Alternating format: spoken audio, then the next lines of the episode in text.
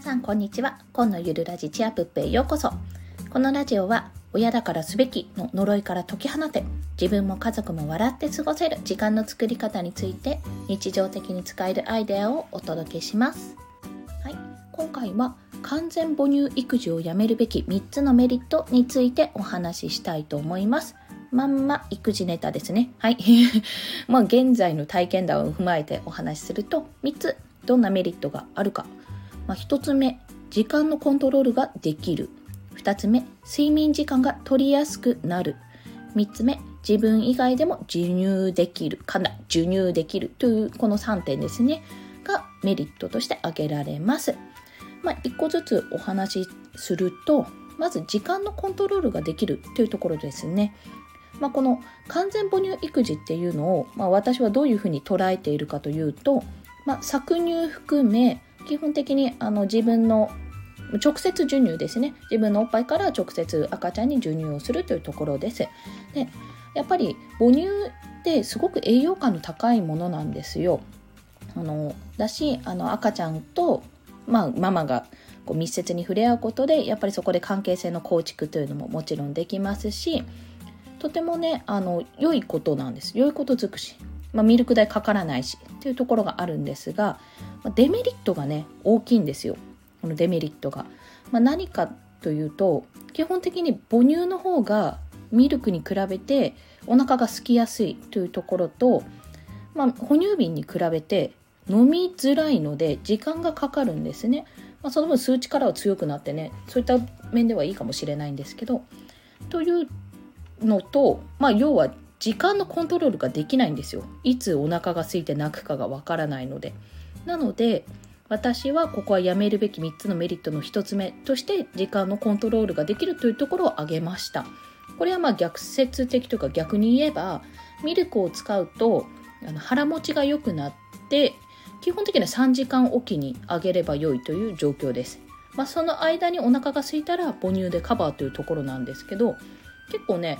あの腹持ちいいのであんまり泣かないいや我が家だけかもしれないんですがあんまりお腹空いたってならないんですよねここが。あの決められた量をあげていればなんですけどでもしねそこで 失礼しました。ここでねお腹が空いたってなったら、まあ、搾乳をね事前にしといてその搾乳をあげてもいいわけですし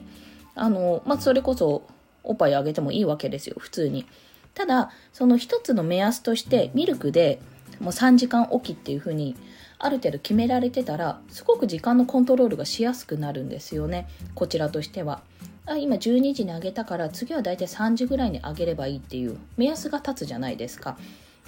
で、まあ、それがね母乳だとなかなかちょっと難しいんですよ。いつお腹がすくかわからないから、まあ、どれだけ飲んだっていうのも時間で測るんですけど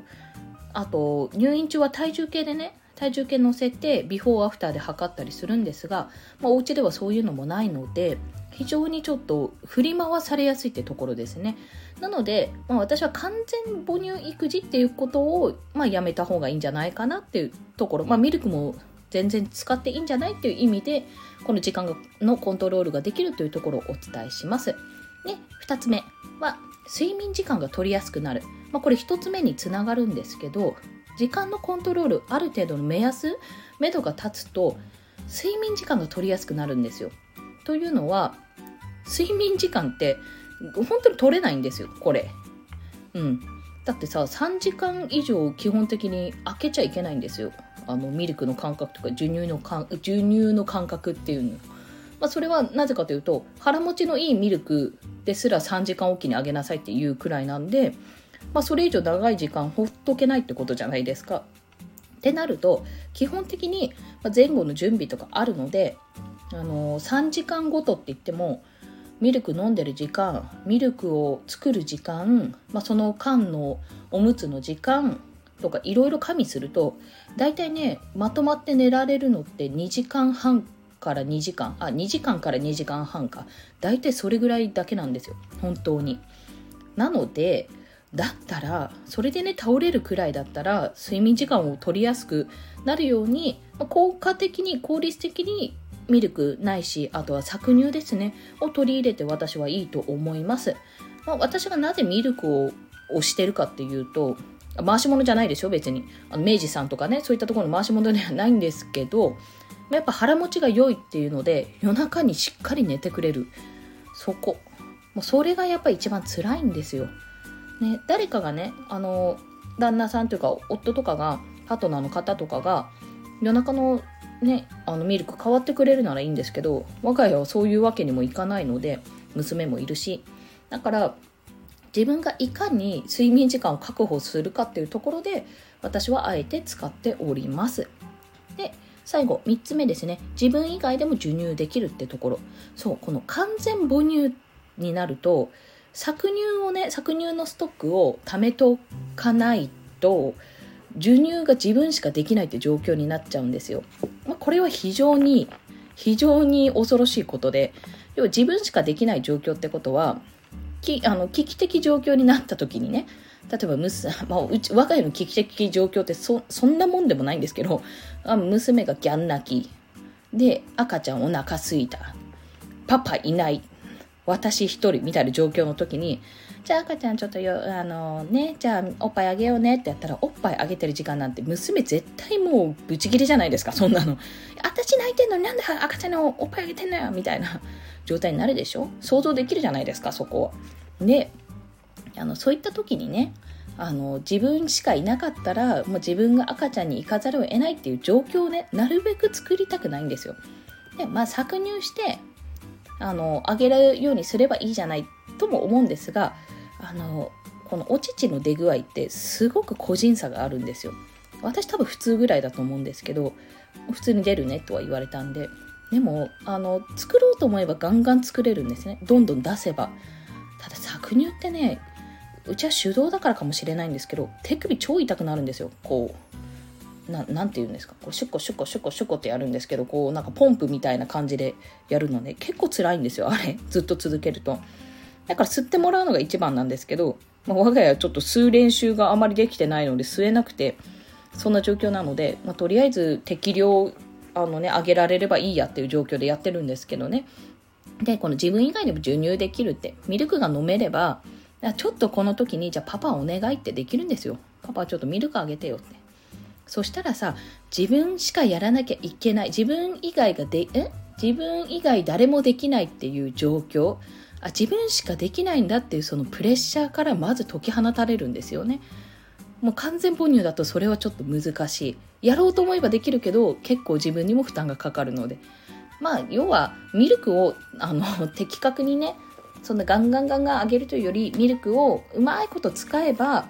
すごく自分にとってもうそうだし家族にとっても楽になるんですよってお話なんですよこれは。それはねあの1人目の時も私ちょっとあの母乳がうまくいかなくてだから搾乳期とかあるんですがねあのすごく困った困っていろんなところに頼んだ記憶があるんですがもうね2人目となるといかに楽に自分が倒れないかっていうことを考えるのでもう今思うとはそれでも良かったかなって思います。娘もね変な話産後5ヶ月離乳食始まるくらいにもうほんと母乳飲まなくなっちゃったんですよせっかく出てるのにって思って「え飲まないの?」ってすごい悲しかったんですよその時。まあ、母親失格なのかなとか思ったりもしたんですけどでもね楽 その方がだってご飯食べてるしミルク飲めてるしえなんなら今すごい健康だし元気だしあの